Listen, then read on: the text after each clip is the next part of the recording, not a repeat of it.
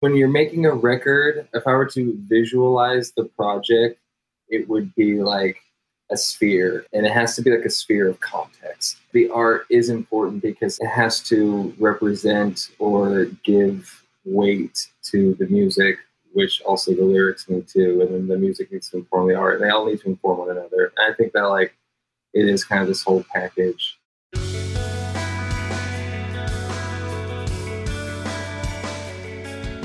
Hi, everyone, and welcome to Making Waves podcast. This season, we're talking to musicians and the visual artists they collaborate with to create iconic album covers, videos, posters, and merchandise that make the experience of music so much more than sound. On the show, you're going to learn more about the bands you love, get turned on to new music, and uncover stories behind the art of music. You might also learn a thing or two you can bring to your own creative practice.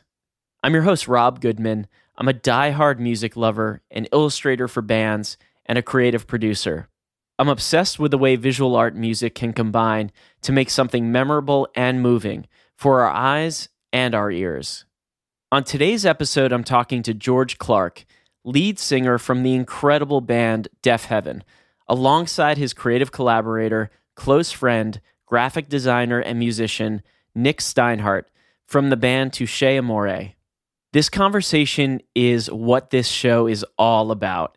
We go deep into the creative process behind the music and art of Deafheaven's album covers and overall visual aesthetic.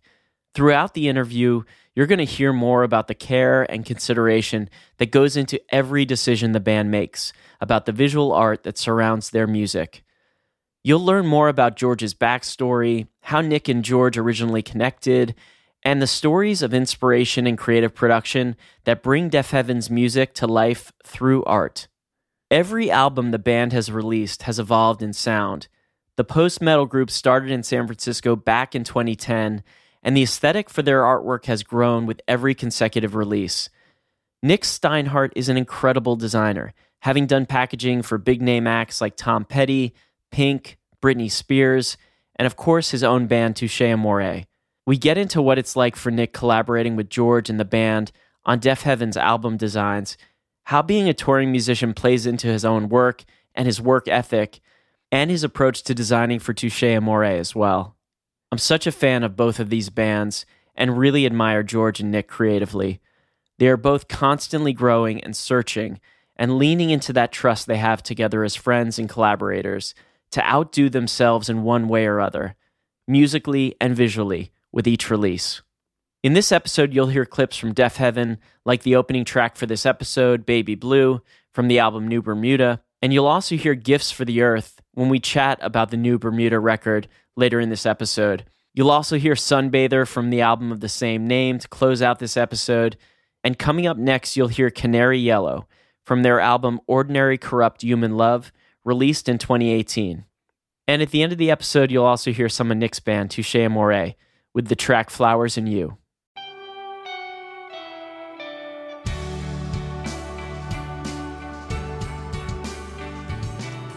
Let's jump into my interview with George and Nick and hear how these two first connected.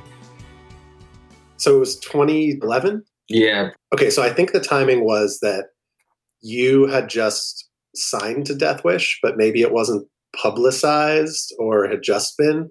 And Deafheaven came down to the LA area, played a show with my band.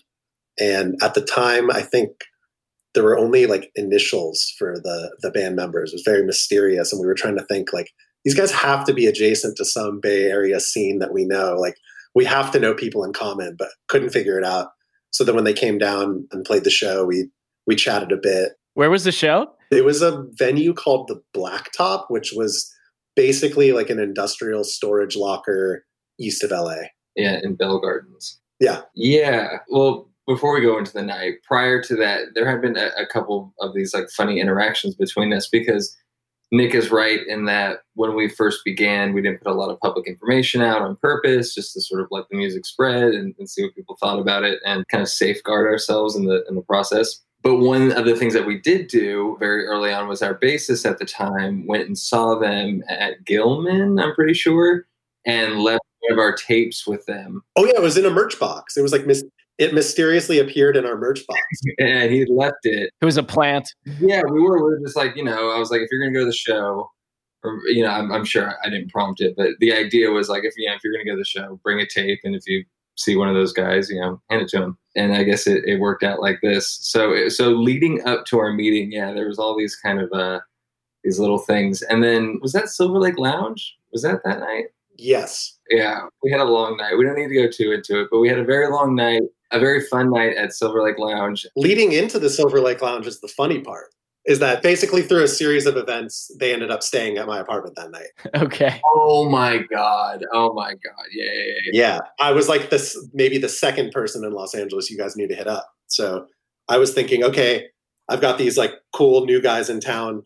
Their drummer is not of age. I think there's this one bar that's kind of interesting that I could take them to where they won't card. And then yeah, it was the the Silver Lake Lounge, which hosted a very festive night of the week with uh, lip syncing and drag and like none of it was expected. I was like, oh, I'm to take them to this dive bar, and then it just turned into like hilarity ensues. Those are the best nights when it's just like totally unplanned and never stops. Yeah. I remember we weren't very familiar with LA at the time, and I remember thinking that because it wasn't it wasn't like the drag shows I'd been to in San Francisco that were very kind of like planned out and accordingly over the top. You know, it was super casual. I remember It's like very like working class. yeah, we didn't know until we got in, and I remember just thinking like, oh, this is amazing that you can just come into any bar and, and like and, and this is happening and it's not like a, a deal necessarily it's just part of the landscape and I, I think that that definitely started our love affair with la and we ended up staying with nick quite a few times thereafter for years and years during our uh, our scrappy days especially. Yeah, that was the first time I think you know. Uh, uh, once we got back from the bar, I remember sitting down and you guys showing me a bunch of music I wasn't familiar with, like old shoegaze stuff, and we were like pulling out records and art books because they were thinking about how to figure out their upcoming record on Deathwish, which was Roads to Judah, and you know I'd pull things off the shelf of like, okay, this is what a gatefold is, and here's like some interesting packaging, and here's an art book, and we just kind of started like looking at stuff which sort of set up again that pattern of kind of what we do when when George comes over, kind of set the stage for it. Yeah, exactly. I remember along with this bar experience, meeting Nick in general and, and learning about Nick's experience and the stuff that he was pulling. It wasn't like underground LPs, you know, these were like major artists that he had done these major works on and that he had been uh, the only person I knew that, that had been educated for design at all. I knew loosely people that went to like art school and stuff, but not in this way. So the whole thing felt very like electric in, in a sense. We were so greatly unfamiliar with all this world that I remember just being like, wow, this guy knows like everything. And and that's I, I still feel that way. But I remember just being like really blown away, like Britney Spears, dude, like where are we right now? Like what is Los Angeles? And Nick, were you working at Smog Design at the time? I was. I, I started interning there in 2007 while I was still in school, and then was full time there from 2009 on. So yeah, I would have been like two to four years in, depending on how you look at it. So, what was in your portfolio at that time where George was like flipping through and being like, wow, yeah, this guy's legit tied in with some big artists and labels and all that good stuff? It's hard for me to remember. Like I like to say, time is no longer linear to me because I can't remember what's two to four to ten years ago. But that was ten ish years ago. Wow. I'm pretty sure the Britney Spears project is Femme Fatale, which would have been 2010. Mhm. There might have been a Selena Gomez record in there. There's a lot of Selena Gomez. I remember we had brunch and I talked Nick's ear off about Selena Gomez because we were talking because I didn't I didn't know that photo shoots cost like the money that they do. right. I was like, oh my god, like, and then what? yeah, yeah, yeah. Eight different sets and eight different looks, and you know, That one was pretty ambitious. I can't remember what year that would have been though. I did like four of her records, so it's sort of like all kind of blurs. Pink definitely. I started in like 2008. Started working on her stuff. and maybe John Mayer. Yeah, I'd I'd done a little bit of John Mayer stuff. So, you, you had the music connection because you were like playing with each other. You appreciated each other's music at that at that time. Yeah, Yeah. we were fans before Deathwish had contacted us. We were fans, and we were, I guess, very loosely connected with the Bay Area quote like screamo scene bands like Rare, Loma Prieta. That was like our touche connection, at least just listening wise. But prior to that, had no Deathwish affiliation or anything like that. The the signing to the label is really what introduced us that like our band into that world, into kind of everyone's world. We were pretty young when we got picked up, so yeah, kind of started there, like at the label start essentially. That's great. I'm in San Francisco, actually in the inner sunset. So Judah's a couple blocks away. And I didn't know y'all back in like 2011, 2012, but I saw you at Treasure Island Music Festival a few years later. The rainy one. Yeah, the rainy one. Yeah, well, both days were rainy, right? But during your set, it wasn't raining quite yet. Our set was spared. And then Caribou, I think, DJ'd for like five hours or something. I was so determined to continue going to that festival that I went to REI that night and I got so much gear because I was sopping wet from that first day. And I was just like, not, this is not happening again. And I just showed up like a fisherman, like ready for battle on day two. But that was a great set. I remember seeing y'all, George, and I think like a lot of people, I just I didn't know what to make of Deafheaven. Like I just I like I think my senses were overwhelmed by like the music, by the visuals, by what was happening. And it's taken me some years to like really get to know your music get to know the poetry I find in your lyrics and understand kind of like the context of the music that really influenced you where I'm really, you know, I love the music and it's definitely on like the edges of the kind of harder music I listen to. But all this is to say, as you all are creating music and defying genre or whatever that means, how much of that was important to you like back when you started, back when you were coming up to be accepted into a scene, be part of a scene, or how much of, of it was like, this is just who we are, whatever label you want to put on it, that's fine. We're not really here for that. Thanks, firstly. Uh, I, I, appreciate that a lot. No, um, I mean, the only thing we wanted to do was like play like submission art gallery, you know, and get paid and drink tickets and, and hang out. We, I mean, I, I, I don't joke when we literally no ambition but also we didn't know that we weren't fitting into a scene until people told us that we didn't fit in. You know? we were like, I still don't think of what we do as being like that crazy. But especially at the time, we were like, oh, like this is just stuff we like. I think it's just that the boxes that are put around you are such rigid ones. The genres you're supposedly defying are ones that are like particularly stubborn. Yeah, that is true. That is true you know, it, it's funny because we tend to both fit in everywhere and not fit in anywhere, and it's been it's been nice. I I kind of appreciate being malleable. A lot of people who are into heavy music might think that Deafheaven and Touche are very different from one another, but I think that there's so much sonic similarity, and we are both so fluid that that's a relationship we can have whereas like they can also have their relationship to more like hardcore like centered bands and we can have our relationships to metal or, or shoegaze centered bands but we also come together. These things are all kind of like interesting to me. I think that over time we've in a sense created our own scene out of just these sort of outliers you know these like fringe people or people that don't necessarily care or adhere to anything too sternly. So i'm glad the way it's worked out but no it, it definitely wasn't like anything of a like I said, we didn't know we were weird until people got mad, until the pink record came out. right, right. which people also think we're intentionally trying to piss people off, which is so not true. It's awesome to hear. I mean, I think there's something like lovely about belonging and the idea of kind of being part of a tribe, but at the same time, to have that artistic freedom to just step out, plant a flag, and attracting in like-minded individuals whether they be listeners or other bands to kind of set up your own island i think is like a pretty freeing approach to art and music which is which is awesome. Let's talk about the records. You just mentioned sunbather. Talk to me about the evolution record to record of the collaboration both from your your thinking george and and your side nick. How do you think about how visual art interacts with the music? Is it a layer on top of it? Does it help kind of finish out the overall project in your mind? How do you connect those two as you're working on a record? You know, when, when you're making a record, I feel like if, if I were to visualize the project, it would be like a sphere, and it has to be like a sphere of context. And at all points on the sphere, all context lines are like are reaching one another. You know what I'm saying? It's like yes, the art is important because it has to represent or give weight to the music, which also the lyrics need to, and then the music needs to inform the art. They all need to inform one another. And I think that like it is kind of this whole package. And I think that if you're focused on an album, all these boxes should be checked. You know, I mean, I, am and I don't know if, if everyone is like this. So I should say, just like in my personal experience, when when making a record, are these things important? And I find that in Nick as well. We're very detail oriented when it comes to the visual aspects of these things. And every dot around the sphere is kind of connecting with another in terms of the context of the, the project as a whole.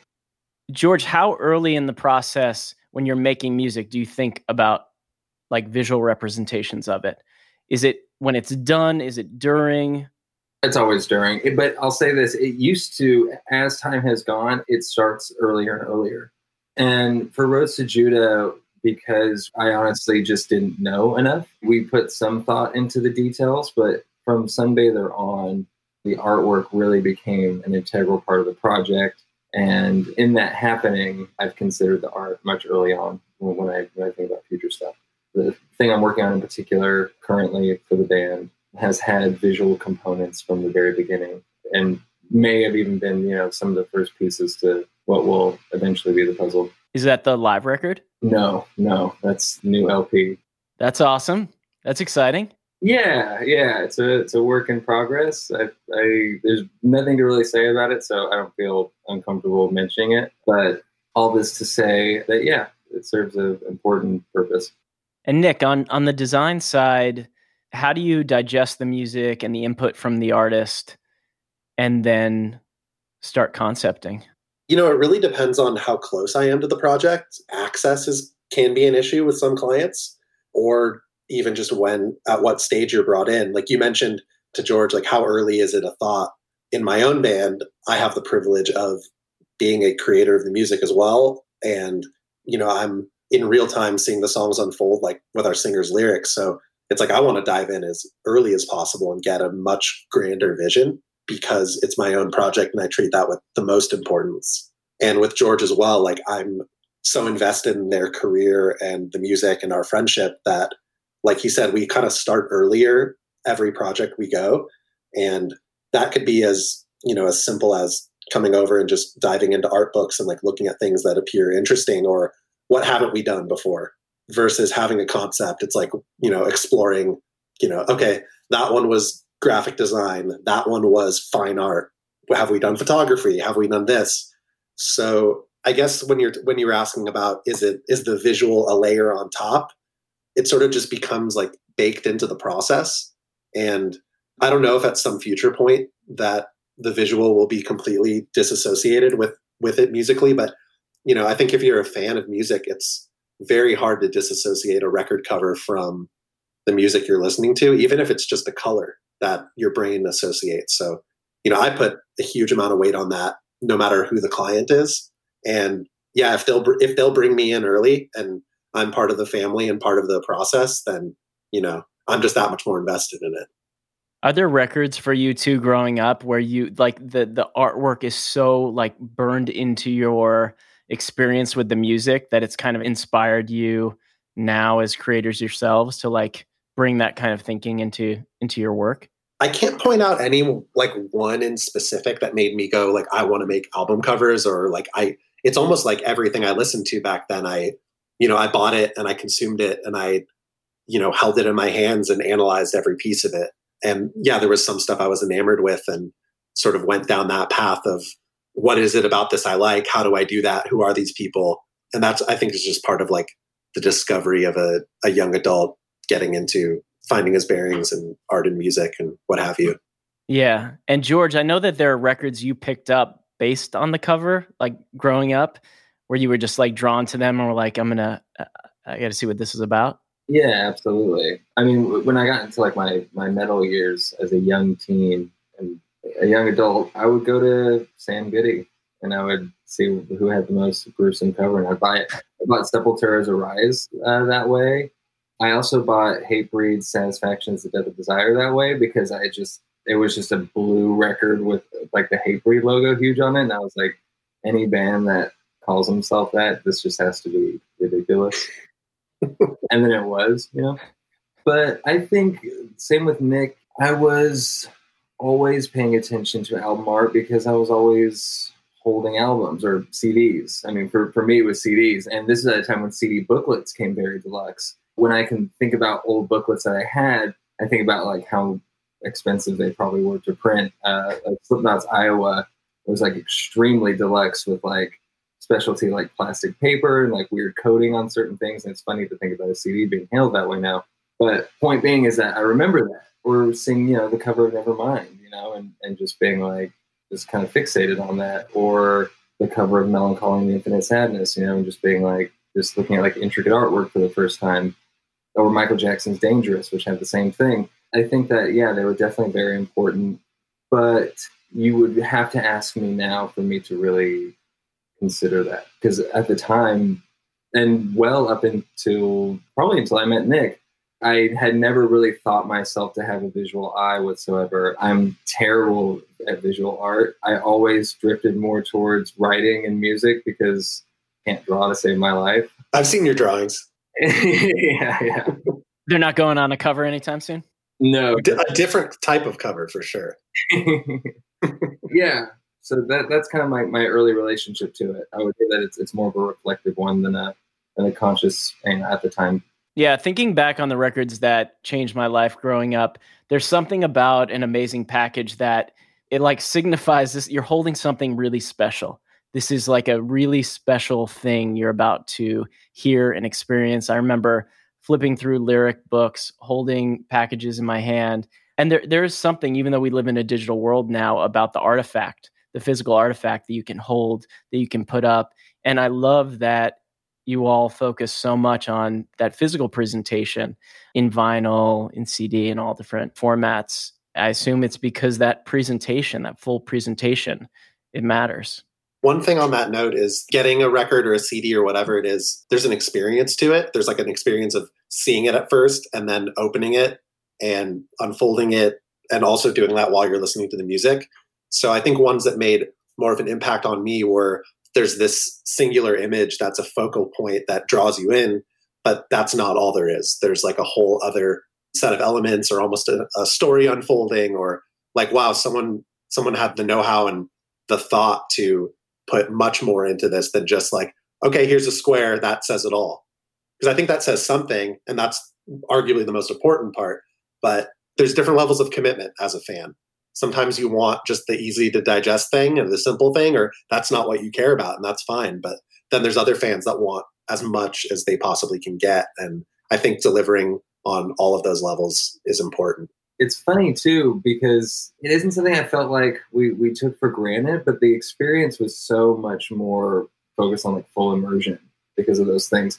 Like like there's weird details i remember of cd booklets and i'll tell you like a case in point OK Computer, my mom had bought that CD. We always had Radiohead in the house, and the lyrics were printed really small and and kind of jaggedly. They were they were sort of, they're sort of all over the page. They weren't uh, up until that point when I read lyrics. You know, they're always like in these kind of like uniform blocks. And something as simple as that. Like I remember that now. I haven't looked at that CD booklet in decades probably. But i poured over those lyrics all of the time and i would sit and i would just sit with that book and read credits and thank yous and, and things like that. Hugely important. Hugely important. And find out about bands and things yep. through thank yous. And uh and i don't think that's lost. I don't think that's lost so long as people can remember that full immersion and you know pass it on to new listeners who are often you know, of course, that's not what they're being given because that type of experience isn't on a platform. Yeah, it's kind of. I, I think it's it's a bit harder even to be ambitious with packaging, but but we we try in the face of uh of shrinking budgets and, and what have you. We had a conversation recently about the, the what George was saying about the credits and the thank yous. Is like I take for granted that we live in a digital age where anyone at any point can look up that our two bands have toured together. But imagine some sort of Planet of the Apes future that a record is undiscovered and they're looking at this you know, vinyl sheet saying, huh, who are all these bands that they thanked? You know, it's like maybe, you know, just for the sake of our childhoods, we should start including that kind of stuff more often. It's nice, yeah. Yeah, I love that. I mean, I remember flipping through the Foo Fighters record when that first came out and being like, Dave Grohl recorded everything. He did every track except one guitar part by hmm. Greg mm. Dulli from the Afghan Whigs. And I remember seeing that and being like, yes like i was so pumped that i saw that connection and like i imagined kind of the story or how, how that might have happened in my mind and mm-hmm. Like that kind of depth as like a hardcore fan to see the connections even to see where it was recorded it can be mm-hmm. really powerful. Even like george i was watching the documentary from revolver about your last tour for um for, for ordinary? Ordinary corrupt? Yeah we could just call it ordinary. It always makes it easier. But anyway, I love I love the fact that the Bay Area, coming back to the Bay Area for that record, was like a full circle moment for y'all in the band and recording here and and the connection of that. I, I like those stories. I like the story that you and Nick have together, the relationship you have together. George, you are a groomsman in Nick's wedding. That's yes. amazing. That's awesome. But I like that there's a story, there's a relationship behind the artwork between you two and the music and l- let's talk about Sunbather. Let, us just get into it because, um, like, at, at, what point did that visually come together, and at what point did you say, "And we're going to make this an official font"? And was there ever a point where you were like, "Whoa, this is so kind of outside what people might expect"? That I don't know. Should we think differently, or did that make you want to double down? Well, let's see. Like, I always think that Nick has a better memory, but I'll say what what I know of it, which is we can give both sides of the story. Yeah, I originally I remember being on. We were on tour with Alcest in 2012, and I had found the photography of Ellen Rogers, who is a UK-based photographer, primarily fashion, but she's just incredible analog photographer. And I had found these images, and I had contacted her and the images were kind of uh, they had these sort of like they were pink but with more like earth tones and that didn't really matter to me it was just really beautiful and I remember like we couldn't get that image or it's very expensive or something or another we've actually kept in, in contact all these years she's great but um I remember that was kind of an initial idea. So this idea of like pink and stuff, these like lighter colors, I think were were kind of there very early on. And I don't know how many concepts we went through because I tend to like, especially at early stages, I jet around like really fast and I like I'll 180 my thought process constantly. It's a problem. But I remember eventually we were like, let's just, we should play to your strengths, which was like type. And for Roads to Judah, we had gone with this kind of uh, torn away. You have a better word for it.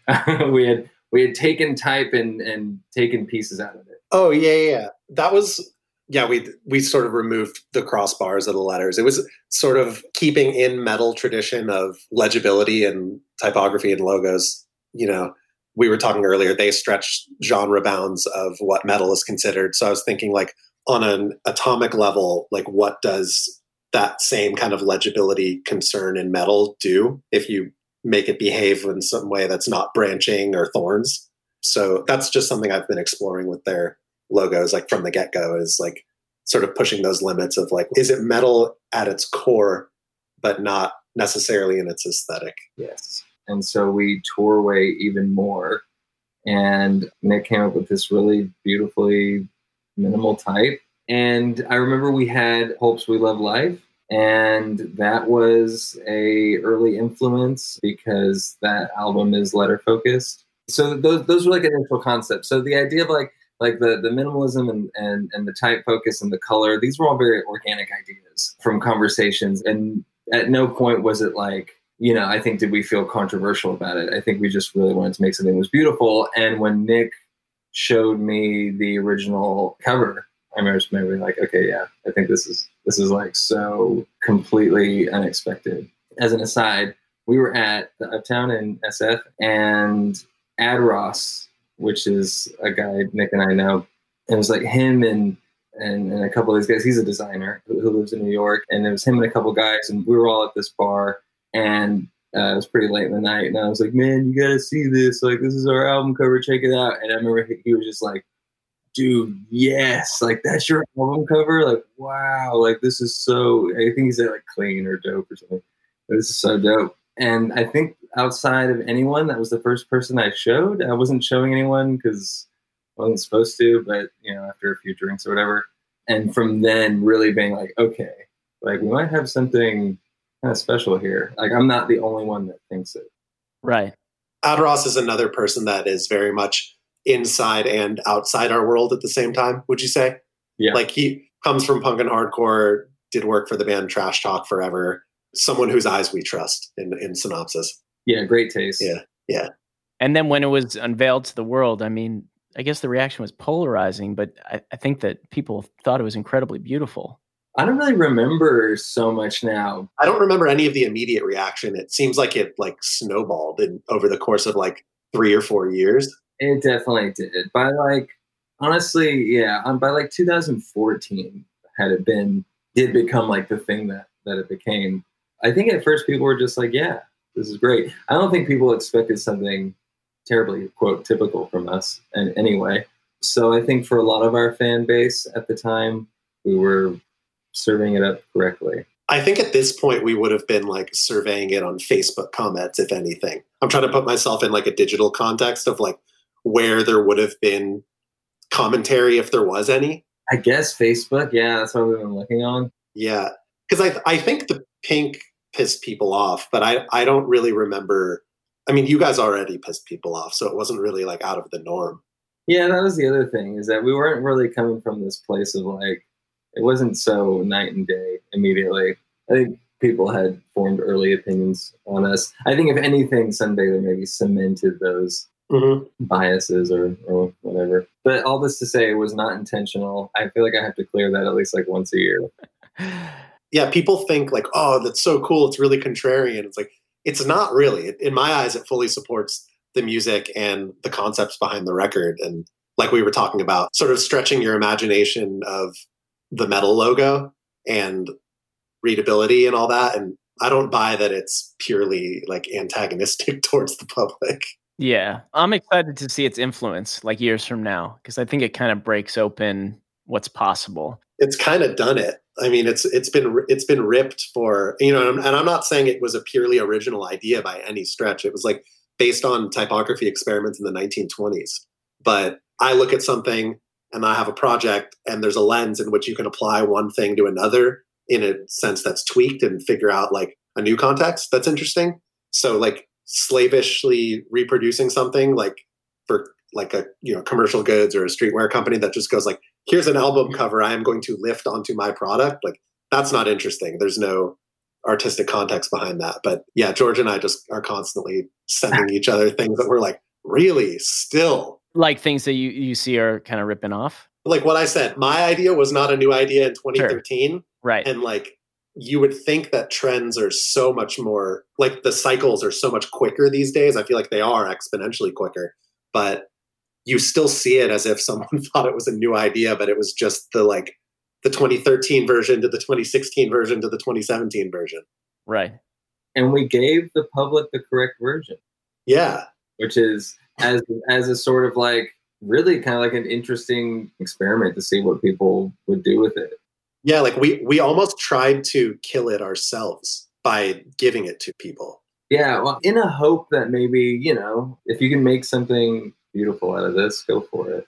yeah You giving away the font, you mean? yeah Yeah, because people were were kind of using like off-branded versions, even for like our own posters and stuff. Things that were just n- not, not correct. So we're like, okay, why don't we do this? And like, no band that I can think of has done this before. It's kind of like already sort of interesting. yeah like furthers the inter- the conversation about you know music and art and merchandise and all those things And yeah, and what, and what- are these things? And even gives people an opportunity to bootleg and and what have you. But I still just saw things that kind of looked similar to it and then memes. we did get sent a couple things from younger designers who were like experimenting with the font that I thought was cool. that is cool That like sent us emails that were like, "Hey, I use this for a flyer or like a poster." I'm Sandra, and I'm just the professional your small business was looking for. But you didn't hire me because you didn't use LinkedIn jobs. LinkedIn has professionals you can't find anywhere else, including those who aren't actively looking for a new job but might be open to the perfect role, like me. In a given month, over 70% of LinkedIn users don't visit other leading job sites. So if you're not looking on LinkedIn, you'll miss out on great candidates like Sandra. Start hiring professionals like a professional. Post your free job on linkedin.com/people today.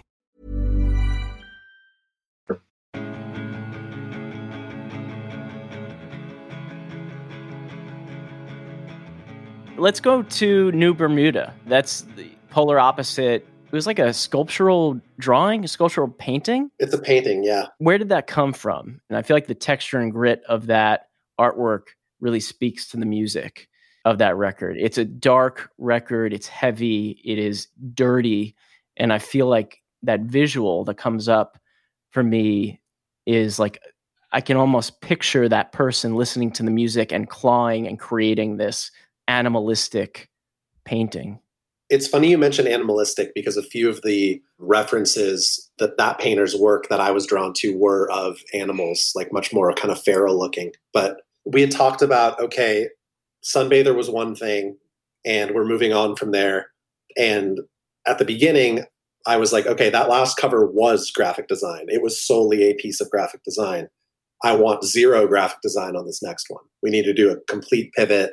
And it took some convincing to even get typography on that cover. But the main version has it removable, like on a what's called like an obi strip. It's like a kind of hugs the side of the spine. But going back to the painting, when George had originally sent me the record and talked about the themes, George was talking about like the idea of like a like a sullen portrait, someone that had lost their way or felt disassociated, dislocated, confused, that sort of thing.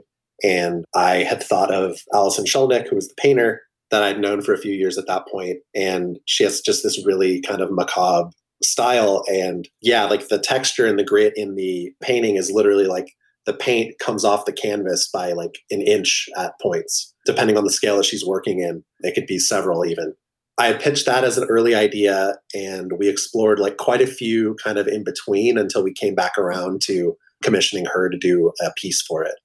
Did she listen to the record? Like, did she make the artwork listening to the record, or did she just know the themes or have some creative direction from y'all?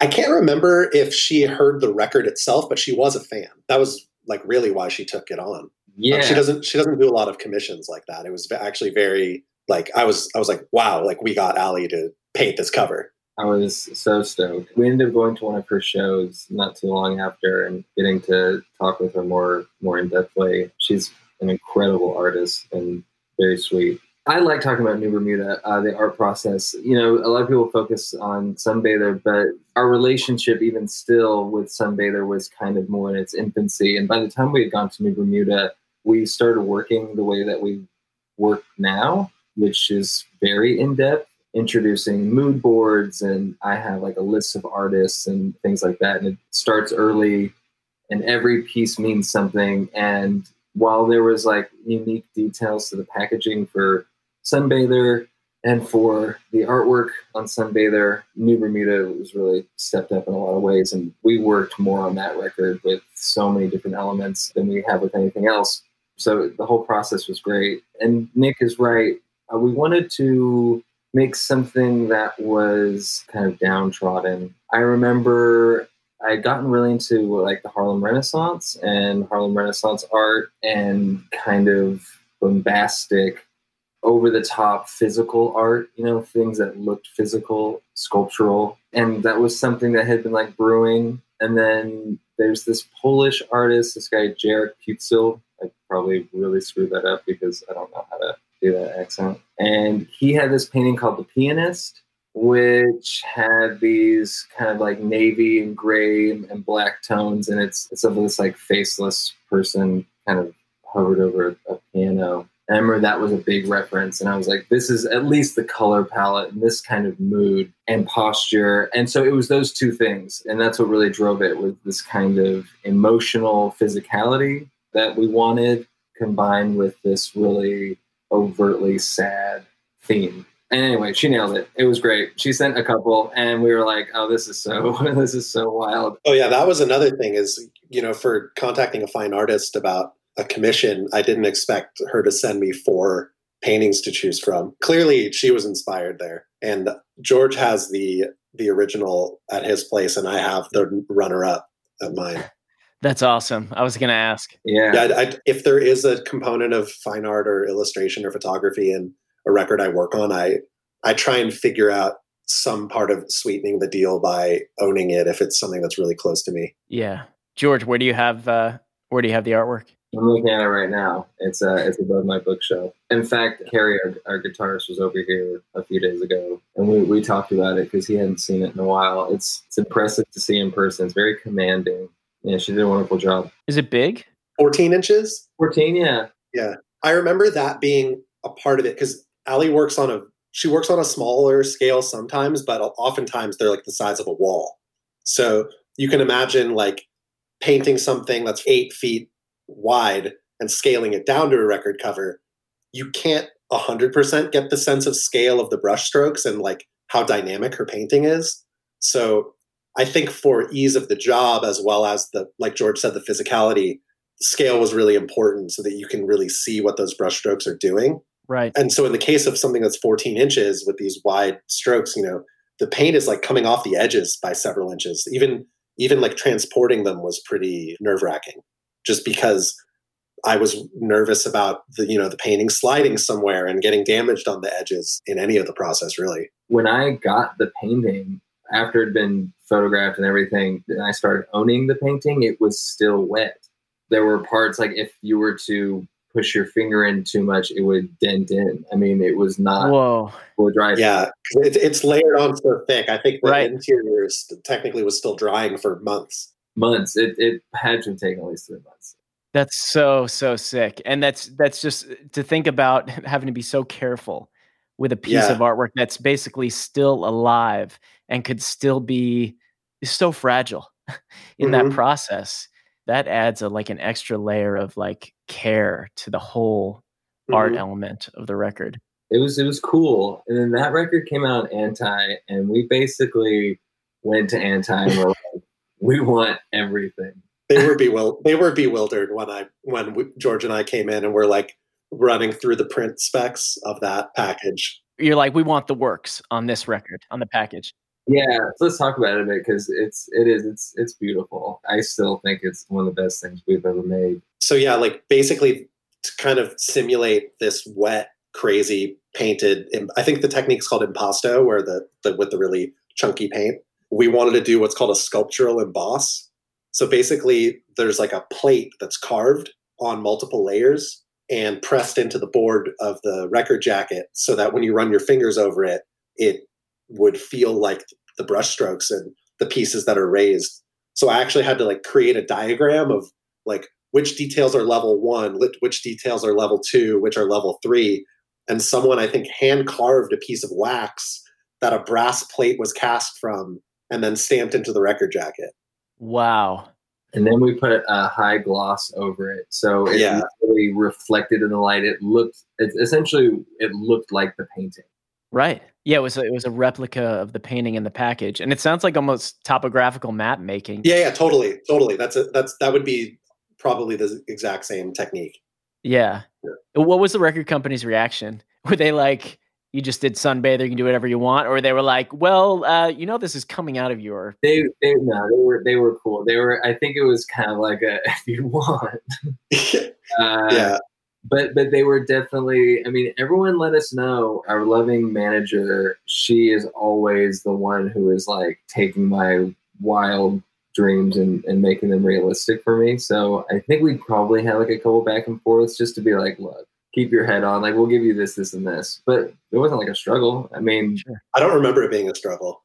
I remember it being like, we're going to do it on these couple thousand, but not all of them. yeah yeah, that, yeah. that was more the like you can have it. You can have it for a little bit. Are they gone now? I have to imagine. oh yeah they've been gone yeah um yeah i have one i don't think everyone in the band has one but uh i think also that they i would like to think and, and do believe that that they appreciate our ambition Oh, definitely. i don't think it's too often that people come in with with an idea like that especially with the obi strip which we had a foil stamp and then that was like a whole i mean it's a very detailed. The package itself was matte, and we had just like the smallest gloss lettering for the inside.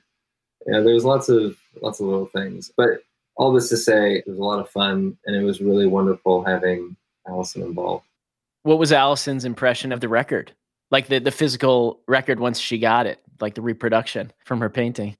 I don't remember 100%, but I could just, like, I'm having trouble making words of like, she's just a very, like, excited person, very enthusiastic and excited. So I'm sure she was thrilled, like, seeing that. Like, here's a band I love. I painted this. They, like, actually even tried to make it look and feel like my painting.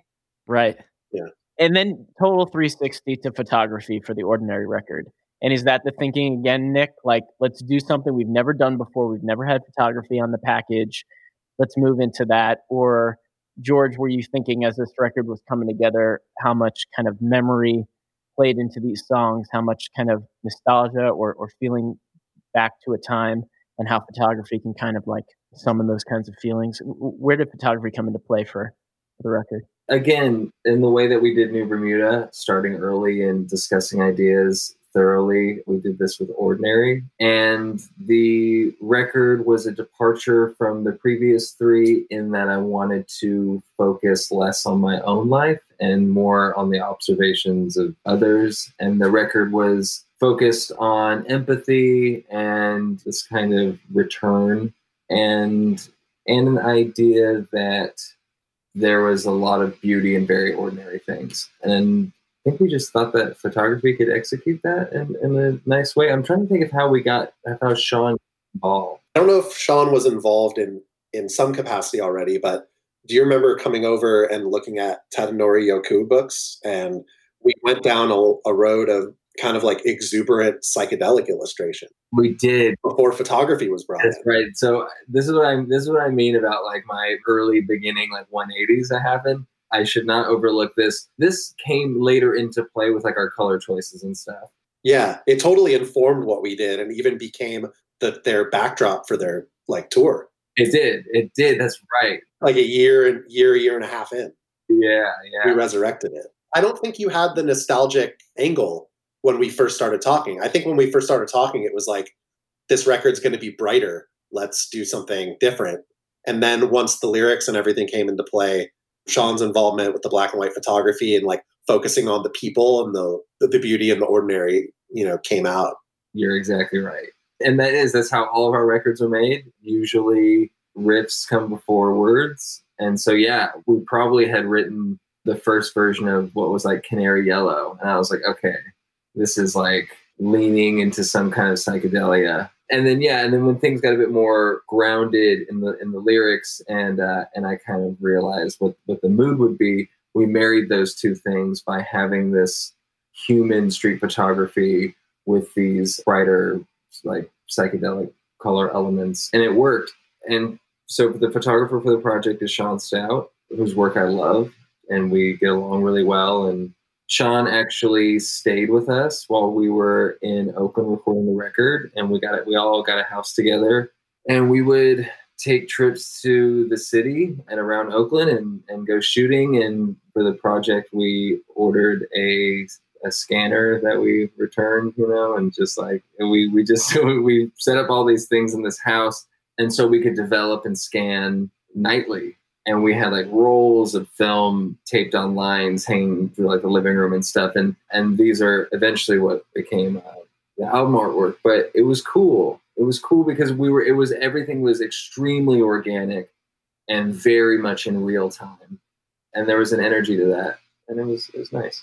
George you started to touch on this a little bit but i am curious about the creative process and let's talk about it for the music. Is the music done? Is the music raw when you hear it and you write lyrics to it?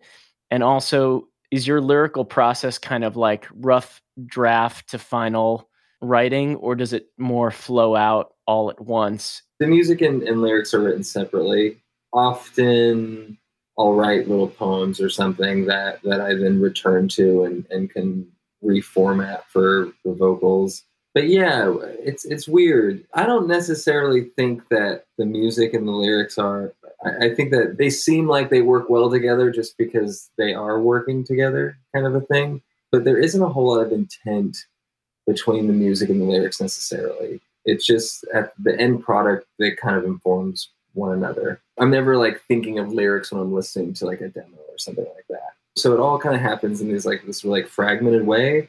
And then usually once a body of work musically is starting to come together, I'll look through the six months, year, year and a half of things I've been writing, kind of see things that I've been feeling, make connections there, and then start to repurpose for the record. So, say, like, for what I'm working on currently, it's things I've been writing since 2018, you know, that I'll find themes in and then put them to the music that's also being created, but separately. It's not like a really big process or anything. It just kind of comes on its own.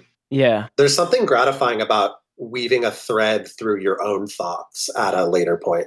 I think so too. I think it's always half and half. You know, you always feel like when you're in the moment of something, you're like, oh, I'm really into this right now, or I'm thinking about these things a lot right now. But then when you reflect on them, they're never the same as what they were initially. Say, like for Ordinary, I remember even thinking as I was writing these lyrics, I was like, oh, like this is about other people. But by the time it was finished, it was like through my own lens. Like things shift all the time, perspectives shift. And I think that, yeah, you kind of need, I, at least I, I have trouble writing and then immediately putting it out because often like my reflection is always different than what I was feeling in that moment of, of first, first having it. Yeah. Where are you at right now, George? Like, as you're reflecting back on the past two years, like what what kind of headspace uh, are you in? I'm good. I'm doing well. Yeah. You know, I feel like I actually I'm at a point now that I've been more interested in things than I ever have. I have this personal renaissance, you know, within me. Like I've been absorbing tons of art and literature and and I mean like over the past few years and getting into different things and and getting into different history and and exploring different interests you know? It kind of took me like turning 30 to like start to be like oh there's like other stuff. You know like I love music and stuff but like music and Deafheaven specifically like has commanded my last 10 years you know and as I've allowed myself to not be so commanded, I've really embraced a lot. So, say for like future projects and stuff, I'm actually quite excited about everything that will inform them. I don't feel like I'm slowing down necessarily. If anything, I'm charging up. That's great. Uh, what's it been like the short stop on on touring for both of you, Nick and, and George? I mean, this is a, a pretty big lifestyle shift especially Deafheaven the past 10 years. Is that tough? Or is it just more time to kind of hunker down and get work done? So Nick never stops working. So Nick's just working half time now. Because when Nick's on tour, Nick works full time and, and is just on tour. So he's probably just feeling relief. I I feel periods of boredom, but I know it'll be back now for me is the time to focus on all the things that I can't really focus on while touring. That means you know writing new music and stuff like that. It, it's it's harder for me to focus. You know when we're on the road. Road is kind of like the spoils for me. You know it's a job, but it's the good part. I'm in like my cool at home cerebral time where I can kind of uh you know re- refocus. But I don't know, Nick. How are you feeling? I've felt you know lucky is one word for it, but it hasn't upended my life because we weren't planning on being on the road at this time. We were in the studio recording while this all happened. And, you know, thankfully we're able to finish that out. But, you know, I was just seeing friends everywhere getting upended and, you know, nobody knowing how long it was going to last. And clearly that's doesn't seem like touring is going to be viable until well into next year it's affecting things, but with such a long lens that I'm fine being home. I'm fine, you know, getting my things done and working and being in the planning stages and yeah, just enjoying home life. I have a mixed relationship with touring because of that, because I pull double duty. So while I love performing and I, I do like being on tour, it's often inconvenient. Sometimes I would even fly home on an off day just to get work done in a consolidated space instead of like on a 20 hour van drive. Yeah. Because we don't tour in a very glamorous way whatsoever. So yeah, this is definitely easier. Normally, he's right. Normally, we don't tour with any glamour, but last fall we got a pinch of glamour. We had oh yeah a bus, and on the bus, while everyone hangs out. I mean, this guy is making like 60 logos, you know, for a client. And like l- quite literally just like hop on the bus from the venue, say hello, grab a coffee, and then be like, well, see you later. Incredible dedication. He has a very good attitude about it. I would totally hate touring if I had to do that. Like when I have to do an interview on tour, you know, I'm always like, and it's like I'm just I'm literally not doing anything, I'm just sitting and talking the bus with Wi-Fi and having like my own. I mean, it wasn't my own desk. It was basically just the table downstairs. But sort of like having that for myself was fantastic. I could do that forever. So, Nick, you you mentioned the new Touche Amore record and multi-part question here, but George, you've gotten into photography. You take photographs, and I know that you're actually you're a key creative component in the new Touche Amore record? Like you're you're doing the photography for it? Yeah, yeah. I've I've taken I've taken some photos. Uh, key component sounds nice. Uh, that, I, I, appreciate that. I, I, think that that's that's generous. I'd give you that. That's not your official title on the liner notes, but I'd call it key component. I'll, I'll say this: it's fun. It's a little nerve wracking, but in a great way. It is a very fun challenge to be on the other side and to be trying to execute something for someone else. Never, quite literally, never had this position. It's kind of why I wanted to do it. I mean, for for more reasons than that, but I love seeing friends sort of like blossom in this way, and we already have such like a close relationship with art and music. And you know, George is like one of my confidants when we're talking about like you know gripes of the road or this aspect of being in the band or what do you think of this demo or I'm unsure of this. Like we already have that relationship. So seeing his photography over the past couple years, like growing and totally into an aesthetic that I love and would want to sort of put on that type of pedestal, it's it was like, okay, great. Like if there's going to be a photographic component to this, I'd love, you know, for us to kind of grow even closer in that way. And like almost seeing what client work is like from the other side of it. Yeah, Nick, I mean, we focused on Deafheaven in this interview, but your experience doing albums for Pink and Britney Spears and Coheed and Cambria and Hypnotic Eye for Tom Petty. I mean, it's such beautiful, wide ranging work. I'm curious the creative approach there. Does it start in a sketchbook? Does it start with mood boards? How do you kind of conceptualize the music with the visuals when you're working with folks outside of Deafheaven? Maybe folks you have less of an intimate relationship and collaboration with. Yeah, yeah. Most of the clients that you just mentioned there are what I'd call the ideal process, which is hearing the music first and letting that inform your thoughts. With a lot of pop music, you don't get that chance because they're secretive about it. You don't have access to the artists. The record isn't even made yet. The record's not mastered yet. Sometimes you have to start without a title. Sometimes you're just delivered a photo shoot to work with that you had no say in. You know, an artist like Pink is super hands on. I don't know that I get to hear her music early, but she's very much a part of like we send ideas and mood boards and start brainstorming the photo shoots and deal with her in management. And she's like super, super, super involved, super opinionated in an awesome way because she fucking cares. And so like on that, like what I'm gonna call like the high level of like pop stratosphere clients, I have a lot of respect for that because we are able to get brought in, you know, as much as they're comfortable. And also someone like Tom, who you know, RIP superstar. But for Hypnotic Eye, we got to hear the record early. We got to hear snippets of Tom's thought process on the title track and kind of where his head was at going into making that record. And we're just given the green light to go. So in that one, we just started making art rapidly and showed him a bunch of options. I think there was like 60 or 65, and he chose one, which is also like very crazy to not have rounds and rounds and rounds of revisions. Right. And the one amongst everyone at the firm, it was it was one of yours. Yeah, yeah. And so that's just like forever going to be a high point in my career. I, I just don't see how anything could top that. Even things that are incredibly personally close to me. He's just such like a hero for me. And then for the most part, it does start with the music, the seed of an idea, exploring different avenues that that could go down. And whether that's through sketching or collecting references, like, you know, resulting in a mood board or something like that. It's funny, it's like the closer you get to someone, the more it can be like a conversation and that kind of thing can be internal.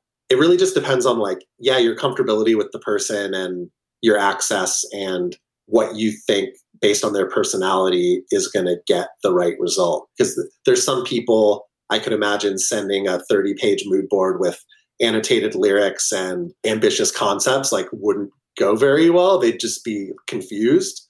Like, wait, this is stuff that other people made. Like, you didn't make me anything. um, and then some people say, holy shit, like you did all of this for me and my lyrics and my music. Like, you're treating it with this much importance. And to which I answer, like, yes, it's like that not only is it fun, but it's extremely important. It's going to sort of dictate the next several years of what you're doing. Right. Yeah, there's a visual visual research project that's a key component in what you're doing. Definitely. And that that comes with a an ample timeline and that comes with my own enthusiasm towards a project. And I try and only take on projects that I have that sort of like enthusiasm for. I wouldn't want to pour all that energy into something I didn't care about and I don't know that the result would be quite as good. I'd have to be like grasping at straws, yeah, a little bit. But that's part of the fun is like that that initial sprint, that initial creative sprint. Like you might do a lot of things that don't end up on the cover, but they oftentimes inform a lot down the road. Can we talk about that approach in, in relation to stage four, the Touche record, the yeah. discovery, the the the personal history that went along there? I know the album is, you know, it's fourth record, but it's stage four, reference to cancer and Jeremy's mother passing. So there's just a lot of emotional depth and heartache that that went in that and personal family history. How personal was that experience of researching and developing that artwork, and then uh, eventually what came together in the packaging? How do you feel, and how does Jeremy kind of connect with that as a physical monument to to the music and his mom? As heavy as it is for him, and you know, having a a monolithic reminder of what's going on. You know, I, I do think it affects him. I hope that it did, you know, his mom justice, just like that whole sort of like homage to her. But that was another example of being so close to the project, probably closer than anybody could be, who was like one of my best friends, you know, going through this and reeling from it. So when she was sick and when we were writing, I think we all sort of unspokenly knew that that was what the record was going to be about. Such like a heavy moment. And towards the beginning of it what would become i think like a year maybe longer writing process jeremy after his mom passed was tasked with having to move out of the house he grew up in having to pack it all up and leave. And at the time we were working really closely with another colleague of mine ryan Aylsworth who's a photographer and I was looking at a lot of collaged art. And because I always know there's going to be some artistic output from my band, I'm always just collecting snippets of things that catch my eye. Not for anything really, but sort of like reference later. And I was looking at a lot of collage and I was thinking, like, before Jeremy moves, we should document the house as is and after the moving process and figure out what to do with that. Obviously, extremely time sensitive as well as sensitive on a personal and emotional level. But you know, I think we have that sort of closeness to where me bringing up an idea like that mm-hmm. wasn't like hugely insulting. And so we did it. And I found a collage artist in the UK that makes these beautiful tiled arrangements, or that was sort of a motif he was exploring. And I wrote to him and just sort of told him my idea for this that we would sort of take these pre and post photos and some of them would be the before and after collaged into one image and some would be sort of reorganized like you'd see the before on the left the after on the right and there would just be just sort of these pieces rearranged sort of like in a metaphorical sense like compartmentalizing grief through that process of kind of unboxing literally with with the square tiles. So yeah that one was i mean i think we started the artwork on that two full years before the record came out and it was just all in sort of like slow processes of once the house was documented till the end. Yeah, I love that record, Nick. It's uh it's so powerful. Thank you. I just sort of figured with Jeremy's lyrics that they're so soul bearing and they're not afraid to be so blunt and honest and real that the visual component of that has to be just like like George said, it's just like a you know, your heart drops. Yeah. So we were talking about important projects. That's gonna be one I'll never you know forget just for those reasons. Yeah, I've absolutely loved talking to you both. But honestly, I'm such a big fan of both of your music, both of you just as creative people and collaborators. It's really just been like a joy to get a glimpse behind the curtain at the collaboration you two and the relationship you have together and how that's coming together in the music and the art. So this has just been so so awesome. And you know, before we wrap, I just want to ask like is there anything else you wanted to just kind of say about collaborating together, about what's coming up next for both bands, or just how you're thinking about the world in the context of 2020, which is tough and, and pretty raw? Yeah, I think that there's much to be said. And I think it is of utmost importance that people live in the moment and are able to take a lot of what this year is is giving and evaluate yourself. I think that a lot of that self evaluation is going to go into future projects spurred by love what you're seeing today. And on a less esoteric note, working with Nick, I have relationships in my life, continuous ones, continuous creative relationships that I find are important or that are just essential to my life. Nick is one of those people. And I think that for me, these relationships are so important because I do like seeing a path. I do like tracing a line. And I like seeing how people can kind of grow along that line. And it's been just a wonderful experience to have that with someone. Some people work with different artists each record or, or each, you know, project. And we do too. And, you know, we, we, we branch out here and there. But when it comes to the big things, the important things, the cerebral things, this is the person I work with. It's a wonderful thing to have. Really. Agreed. Thank you both so much for giving me a look and listeners a look at what this looks like. It's such a special creative collaboration.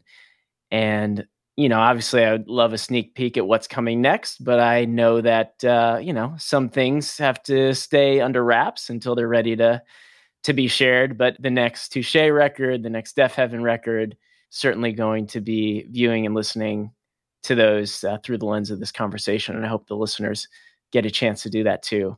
So thank you so much. Thank you, thank you too. It's an absolute pleasure.